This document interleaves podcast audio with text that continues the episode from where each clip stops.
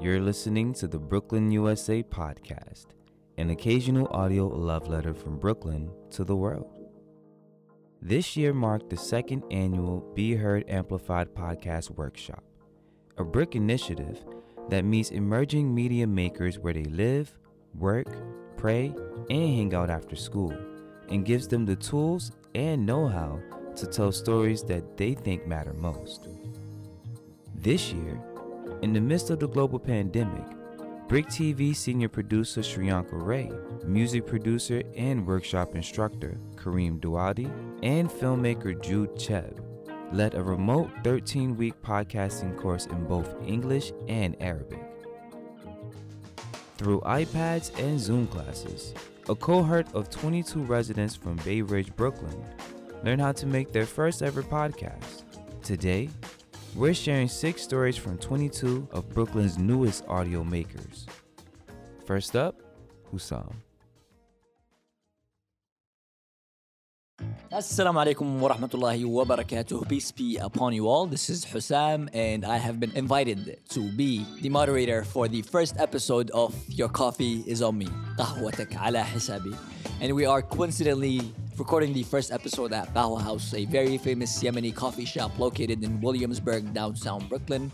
Uh, today we have with us the two honorable guests. The first one is Osama Al Mathil, a Yemeni anthropologist who was born in the beautiful city of Rada'.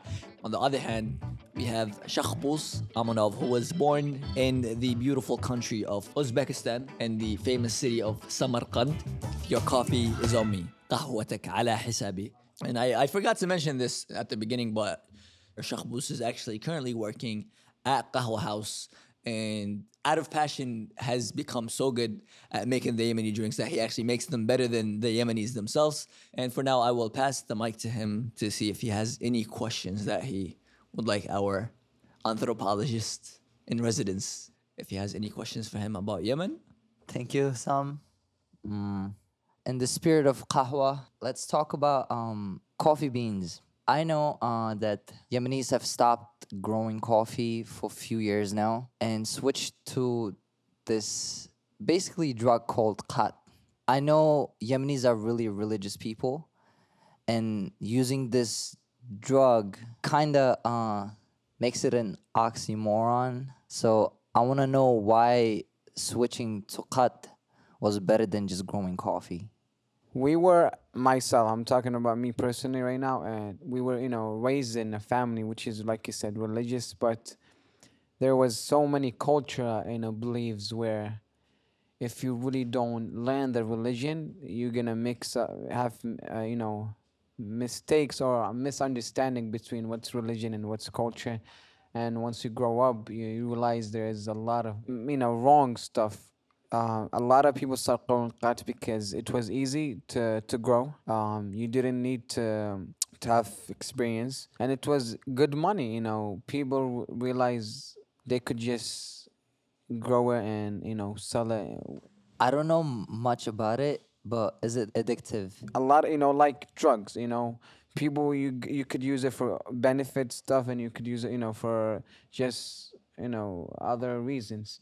Some people use qat to you know study to to work. And there is people that use it just to waste their time and money which is you know if you look at it from their religious perspective is haram you know?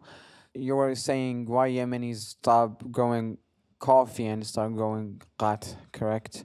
From the people i know who owns who used to own you know um coffee farms and now owns qat farms or change it to that it's first it's easy um to grow uh, second, um, you make, I think, in their opinion, you make a lot of money. You don't. It's not difficult when it comes to to, to coffee. Coffee, you know, you has to grow in certain places with certain uh, weather, temperature, and you, it's, you gotta like really take care of it. And another reason it's it became like a drug. You could uh, because some people told you, oh, qat is haram, it's wrong, it's waste of time, but and there's good in everything and there's a lot of you know people use it you know for studying use it to to chill you know and maybe have good time with their fellow friends and and family members but what I believe, that it, it is making our country going down. Um, and hopefully, inshallah, we could grow back the coffee. Well, thank you, Shakhbuz, for another great and challenging question. And uh, Osama, it's, I understand the sensitivity around this topic. Just like guns, Qat has essentially become a part of the Yemeni identity, and you could find interviews of the president uh, who ruled Yemen for 33 years uh, talking about how he himself ch- chews Qat. It's chewed by um, tribal leaders, tribal sheikhs, by religious leaders. And for every scholar that has basically said that qat is haram, there's a different scholar who chooses qat that has said that qat is halal. And each of them, you know, uses their own credentials and their not background knowledge to uh, back up their position. Over the past couple of years, we're actually seeing that the coffee, um, there's been a revival, to say the least, in the uh, coffee industry in Yemen. And Qahwa House, the place you work out, is a prime example of that. Well, wow, that was a very interesting topic. Two very close friends uh, and their backgrounds and cultures for the first time. And we have a lot more topics to talk about and discuss. Uh, we would love to save that for future episodes. And with that, we conclude our very first episode of قهوتك على حسابي. your coffee is on me. See you guys next time.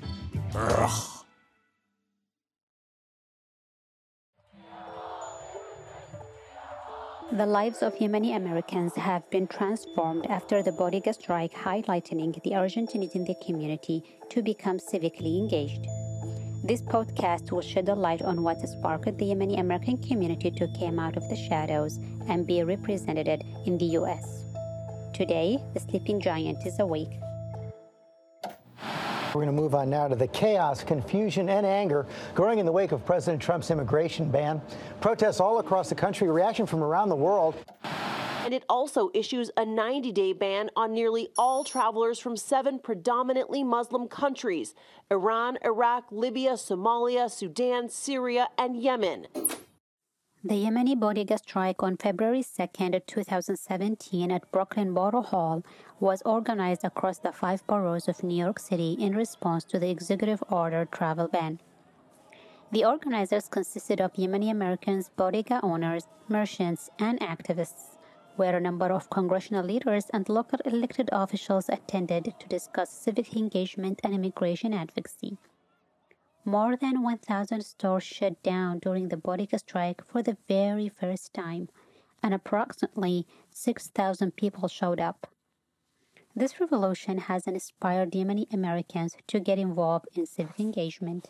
I've always been looking for a way to be, you know, a positive force for Yemeni Americans in this in, in my community and help our community and understand and you know engage and involve as a people so that one day we are able to hold powerful positions and not just be regarded as the deli owner on my corner. It's always been difficult for me to balance my American and Yemeni life, but being involved in, in, in this revolution has brought those worlds together beautifully and perfectly in a way that I can actually have an impact. The Yemeni American community has enriched and contributed to the diverse fabric in the United States by bringing their cultures with authentic cuisine and coffee shops. There was also unique relationships between Yemeni-owned bodegas and the community neighborhood that they served in. After the bodega strike, the transformation of the Yemeni American community started with the birth of the Yemeni American Merchant Association, YAMA, which is a grassroots nonprofit organization in New York City that seeks to educate and elevate Yemeni American merchants and their families through education, business and social service support, and civil rights advocacy. This is Dr. Debbie Almontaser, and I am one of the co founders of the Yemeni American Merchants Association and the Muslim Community Network here in New York City. I believe that our community is uh, definitely uh, enriching and contributing to the lives of uh, average Americans through providing a service um, to their neighbors, um, where they are basically the lifeline. And we saw this through the pandemic and the role that they played in their community as essential workers. Um, in food desert communities, they were the only sustenance that was there for the communities that they served. For the very first time, Yemeni Americans are running for city, state, and federal offices. A testament to that, the first Yemeni American wins a state representative seat in Michigan, Abraham Aiyash. Assalamu alaikum. This community has a deep history in this city. Yemenis are very much a part of the United States. Our history goes back to the earliest 20th century, and it'll continue every single day after that. We're here to establish ourselves as a part of the American fabric because we are that quintessential American fabric. With the spark of the Yemeni political engagement, Yama Action is a political endorsement organization that came to reality as a driving force to serve community through civic engagement, organizing, and advocacy. The future is promising when Yemeni Americans amplify their voices, which historically have been the voiceless.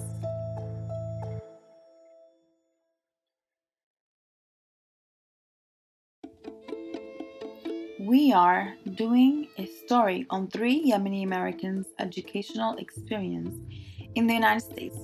We have Sarah Said, Taqiyya Hussein, and Yahya Al Faqi. Thank you, everyone, for joining in to listen to our podcast of Yemeni Americans pursuing their education in the United States. We would like to start with Taqiyya Hussein, an history teacher in New York City. So, Taqiyya, how did your family view your education? And what would you describe as some of the unique obstacles or struggles entangled with your Yemeni heritage? Thank you, Sarah, for introducing me. Uh, I will give one example. Um, in my senior year, when all of my peers were applying for colleges, I had to first wait and ask permission from my father if I could apply if I could apply to college.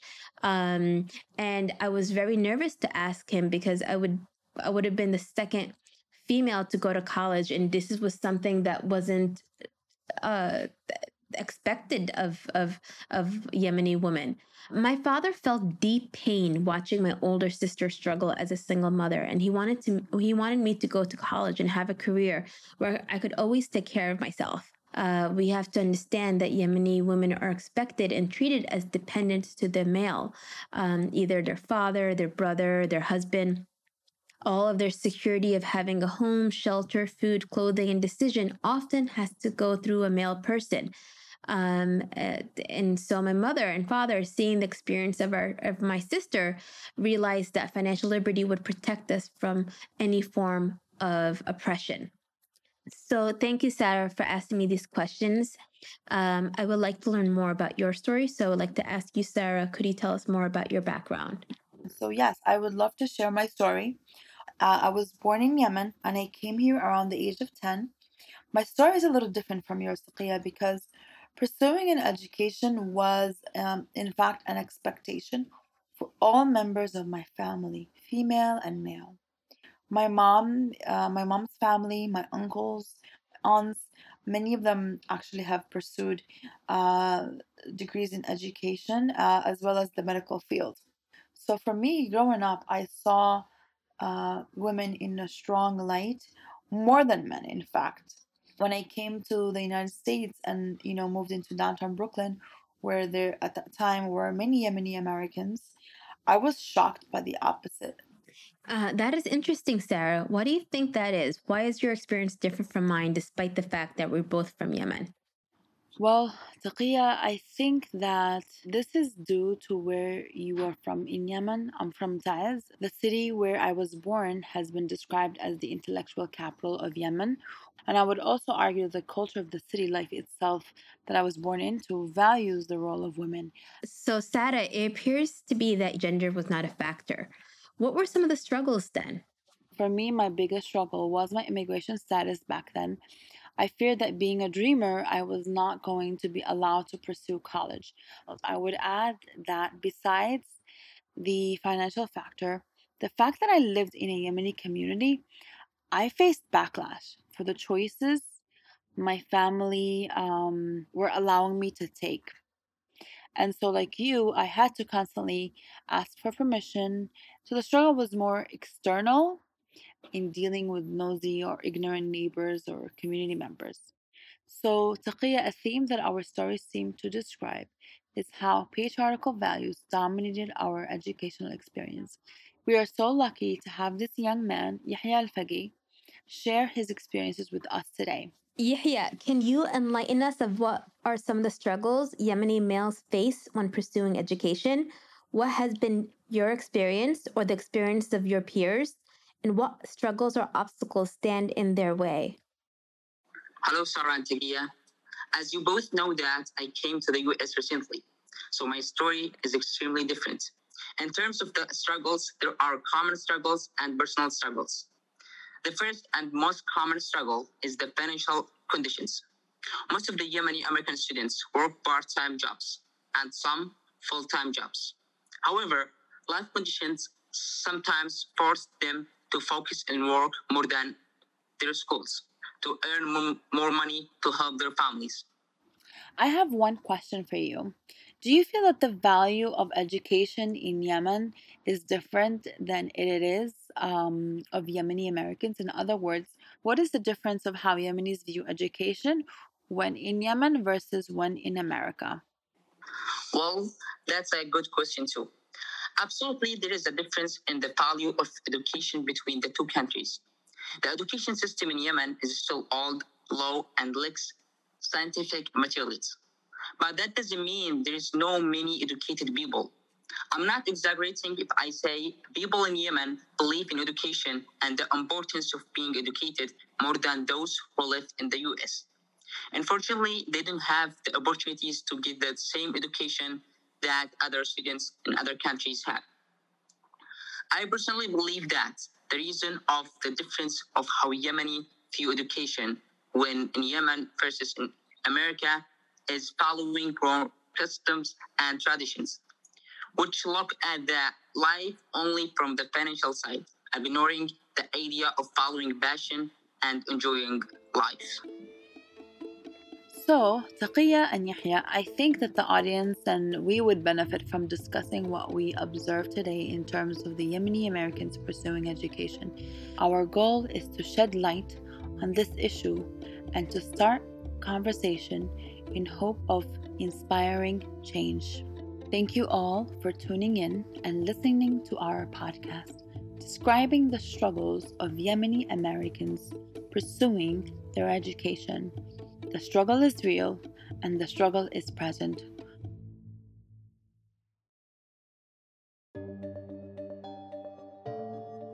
مرحبا أنا جميلة من اليمن ومعي الأخوات فاطمة من الجزائر وأنوار من فلسطين وغادة من مصر اليوم سنتبادل الحديث حول قضية التنمر ضد المرأة وخاصة المرأة العربية نحن بصدد إلقاء الضوء على إحدى أهم القضايا الاجتماعية المعاصرة التي تتعرض لها المرأة حتى يومنا هذا إنه التنمر ضد المرأة العربية.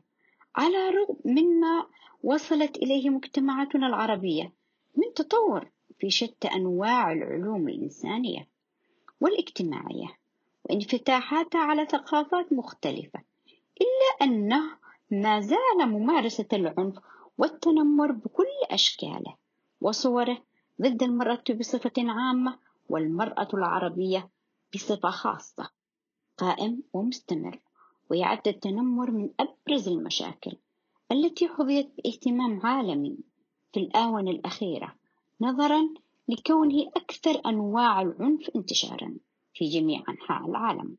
والآن أترك الحديث للأخت فاطمة. ولكن ماذا يعني التنمر ضد المرأة وما هو أسبابه وأسباب تواجده في مجتمعاتنا إلى الآن؟ التنمر ضد المرأة ظاهرة تفشل بكثرة في مجتمعاتنا العربية بشكل يثير المخاوف ويطرح التساؤلات حول دوافعه وطبيعته وعن كيفية التعامل معه وحماية المرأة من التعرض له. تعرف الأمم المتحدة التنمر ضد المرأة على أنه أي فعل عنيف تدفع إليه عصبية الجنس ويترتب عليه أداء ومعاناة للمرأة سواء من الناحية الجسمانية أو الجنسية والنفسية بما في ذلك التهديد بأفعال من هذا القبيل أو القسرة والحرمان التعسفي. من الحرية سواء في الحياة العامة باستخدام وسائل التواصل الاجتماعي أو الخاصة من خلال العلاقات الإنسانية. ويرجع أسباب التنمر ضد المرأة في مجتمعاتنا إلى تسلط المجتمع الذكوري ورغبته في التحكم والسيطرة على المرأة. التشبث بالعادات والتقاليد الموروثة الخاطئة وأيضا اختلال التوازن النفسي والعقد النفسية لدى المتنمر. لا يمكننا إنكار أن العالم المعاصر أصبح يشهد تحولات جذرية على جميع الأصعدة. نتيجة للتحولات التكنولوجية والمعرفية ونتيجة للعولمة بمختلف أشكالها. ولما تخلقه من سلبيات على المجتمعات وخاصة النامية منها.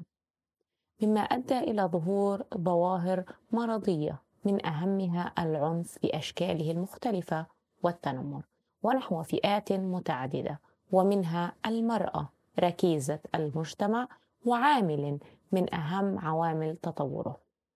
ومن هذا المنطلق بات من الضروري تسليط الضوء على هذه الظاهرة وعلى انعكاسات العولمة ومساهمتها في التنمر ضد المرأة والزيادة من اتساع حجم هذه الظاهرة إذ أن التكنولوجيا أصبحت تتيح سبلا جديدة لمرتكبي العنف والتنمر ضد المرأة كتعرض المرأة للابتزاز والتحرش والتهديد والترهيب وانتحال الشخصيات واستغلال النساء جنسيا عبر الإنترنت حيث سجلت أرقام ومعدلات ضحايا كبيرة بهذا الخصوص. على الصعيد الآخر يمكننا القول أن التكنولوجيا والعولمة هي سلاح ذو حدين حيث أن التكنولوجيا وفرت امتيازات وتطورات جديدة في مجال السرية والأمان للدخول على الإنترنت. كذلك ساهمت التكنولوجيا والعولمة في تطور وانفتاح عقل المرأة وإتاحة الفرصة لها لزيادة وعيها والتسلح بالعلم والمعرفة ومعرفة حقوقها وواجباتها والحفاظ عليها. والآن نكون قد وصلنا معكم لنهاية حديثنا حول موضوع التنمر ضد المرأة العربية الذي قد حرصنا فيه بالاستفاضة حول التنمر من حيث مفهومه وأنواعه وآثاره المترتبة عليه. وختاما نود أن نشير إلى أنه أن يجب أن يكون هناك خطوات عملية لمواجهة التنمر. إذ ننصح بأن يتم التعامل مع التنمر بدقة على كافة الأصعدة سواء الشخصية وضمن العائلة والأسرة أو بيئة العمل وطبعا على كافة الفئات العمرية. لكن هنا تم التخصيص ضد المرأة. فعلى المرأة أن تكون على درجة كافية من الوعي والعلم وأن تتسلح بالمعرفة والوعي لتواكب تطورات العالم وتدخل كافة المجالات. هذا بدوره يعزز نمو شخصية المرأة بنفسها ويزيد ثقتها ويجب عليها أن تكن كل المحبة والتقدير لنفسها. هذا كله يساعدها على مواجهة التنمر. شكرا لكم على حسن الاستماع. ونتمنى أن نوافقكم في مواضيع شيقة فيما بعد. دمتم بخير وصحة جيدة. مع تحيات فريق العمل جميلة فاطمة غادة أنوار. يسعد أوقاتكم.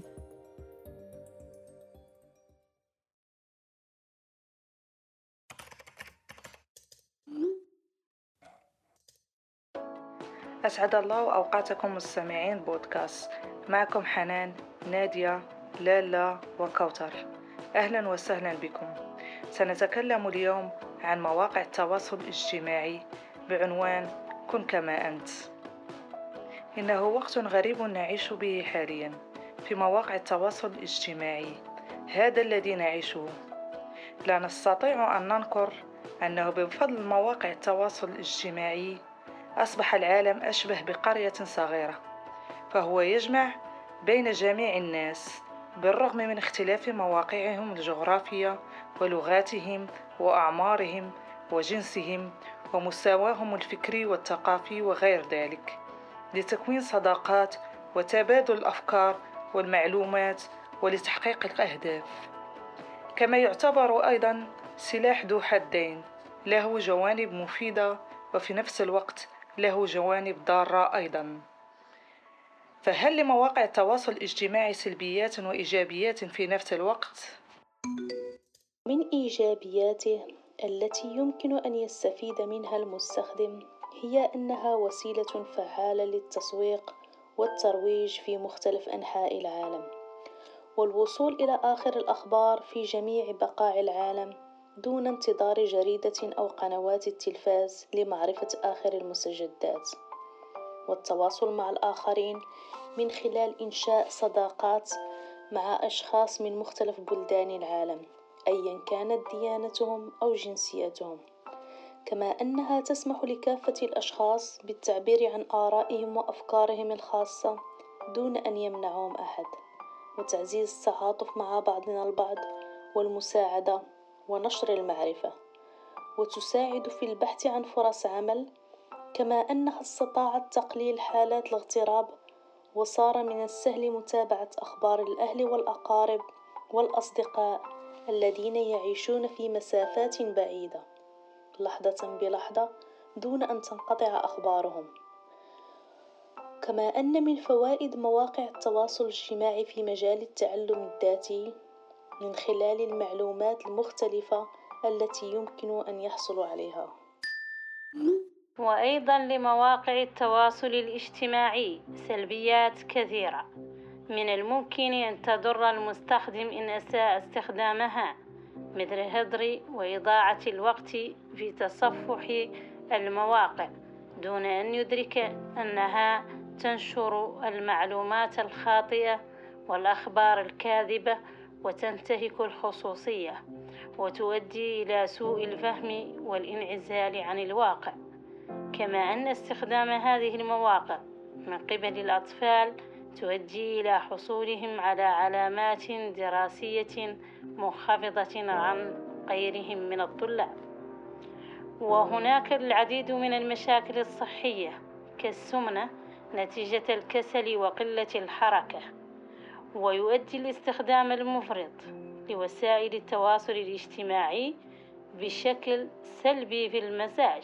مسببا مشاكل نفسية مثل القلق والاكتئاب فمتابعة الشخص لغيره لغيره على وسائل التواصل وهم يقومون بتجارب إيجابية وممتعة مع عدم قدرته على خوض تلك التجارب تؤثر سلبا على نفسية البعض. لا تقارن نفسك بالآخرين على الإطلاق. كلما قللت اهتمامك بالآخرين كلما كنت أكثر سعادة. ركز على المكان الذي تريد أن تكون فيه. ركز على الشخص الذي تريد أن تصبح عليه. ركز على المشاعر التي تريد شعورها. واعمل نحو فعل الأشياء التي يجب عليك فعلها. ركز على النماذج العظيمة. تعلم منهم الإنجازات والقوة والإقدام والسعادة. إذا كنت متحمسا حقا لمستقبلك لا تقف أحلم واصل قاتل. كن أنت بأي ثمن. لا تدعهم يشكلونك كما يريدون. لا تكن صورة لا تليق بك. لا تصبح ذلك الشخص الذي يريدونه. كن أنت فقط أنت. كن كما أنت. كن نفسك. كن متميزا. كن حرا بأن تكون كما أنت عليه. كن فاهما للحياة. فكر في العبور إلى المستقبل بأمان. فإن لم تستطع لا تكن كما يحب الآخرين. في النهاية يجب علينا معرفة وإدراك ما نقوم بفعله على هذه المواقع. واستخدامها بالطرق الصحيحة. كما يجب علينا عدم الانفصال التام عن الواقع والحياة الحقيقية وهدر أوقاتنا مع أشخاص ومواقع وهمية. يجب علينا الاعتدال والتوسط بالاستخدام. إلى هنا نصل إلى النهاية. لكم مني أطيب التحيات ودمتم بخير.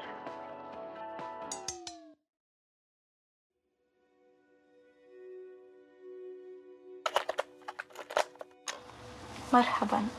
اليوم سنجيب عن سؤال ما الوطن. الوطن هو تلك الكلمة الصغيرة. تلك الحروف القليلة التي تجعل المرء يبكي إذا سمعها. الوطن هو ذلك الحب الذي يحرك داخلنا ألف إحساس وذلك الحنين الذي لا نستطيع أن ننساه رغم ابتعادنا عنه لماذا؟ لأنه يوجد داخلنا الوطن هو تلك القطعة المفقودة من القلب إذا ابتعدنا عنه هو تلك الضحكات العالية التي ستبقى معلقة في الذاكرة. تسألني أين يوجد الوطن؟ لن أقوم بالتأشير على أي خريطة لأنه يوجد في أعماق أعماقنا. هو تلك الأرض التي تحس أنها ملكك أنت وحدك التي لا تحس أنك غريب داخلها. الوطن هو تلك الآثار التي جعلت جميع العالم يعرف أنها من أقدم الحضارات وأعرقها. هو أجمل أيامنا التي عشناها. هناك حيث تقتل الأطفال وتغتصب النساء يقهر الرجال ويتم إخفاؤهم إلى ما وراء الشمس. يهاجر الشباب هربا في حين هو أولى بهم. تبكي قلوبا ثكالى أبنائها. فيه يموت ما تبقى من الشعب جوعا.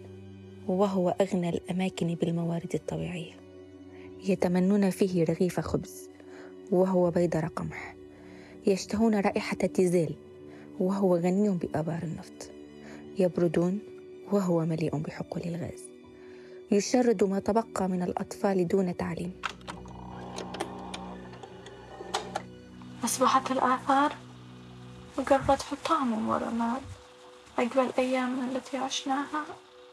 تحولت لياليها إلى الخوف من صوت الطائرات والصواريخ وأصبحنا لا نرى سوى آلام وأوجاع لا حصر لها. لماذا؟ لا أعرف. وكيف؟ لا أعرف. لماذا؟ وكيف؟ ومن أجل؟ من أجل المناصب من أجل الكرسي من أجل الحكم. من أجل السرقة ونهب ما يحتوي جمعاء لفئة حاكمة معينة مهيمنة. هناك. هناك وهناك وهناك وهناك. كل هذا يحصل في وطني. وسأخبر أبنائي أن وطني سيعود كما كان وسيعيشون جمال الحياة فيه أحبك وطني. الوطن هو أكبر مما ذكرنا. ومهما كتبنا وقلنا لن نستطيع أن نوفي حق أوطاننا كلنا ثقة بأن الأوطان لا تموت وبأن لنا لقاء جميل يا وطني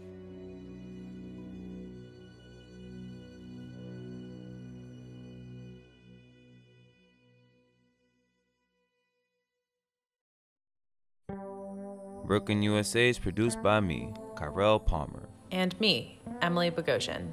And me, Shirin Baraghi. And me, Charlie Hoxie. And me, Shriyanka Ray. And me, Mayumi Sato. With help this week from filmmaker Jude Cheb and editor extraordinaire Kareem Duwadi. Your Coffee is on Me was produced by Amal, Wael, Osama, and Waleed. The Bodega Strike was produced by Abir, Sam, and Lamia. Yemeni Americans in the Pursuit of Education was produced by Taqiyya, Yehya, and Sarah. Bullying Arab Women was produced by Gada, Amira, Fatima, and Gamila, with help from Anwar and Amir. Be Yourself social media was produced by Hanan, Nadia, Lala, and Kauter. And Homeland was produced by Ahlam and Andalib with help from Mona and Fatia. We're already hard at work on the next season of the show, so if you want to tell us a story or somehow end up on our podcast, check out the show's notes for a link to our guide on recording yourself and sending it in. And if you like what you hear or think that we got something wrong, comment, like, share, and subscribe. And follow at BRIC TV on Twitter and Instagram for updates. For more information on this and all BRIC Radio podcasts, visit us at www.bricartsmedia.org slash radio.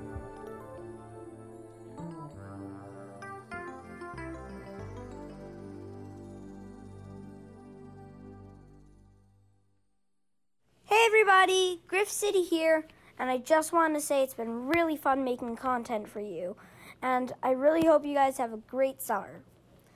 I hope everything goes great, and I'll see you in the fall. Thank you for listening, Brooklyn!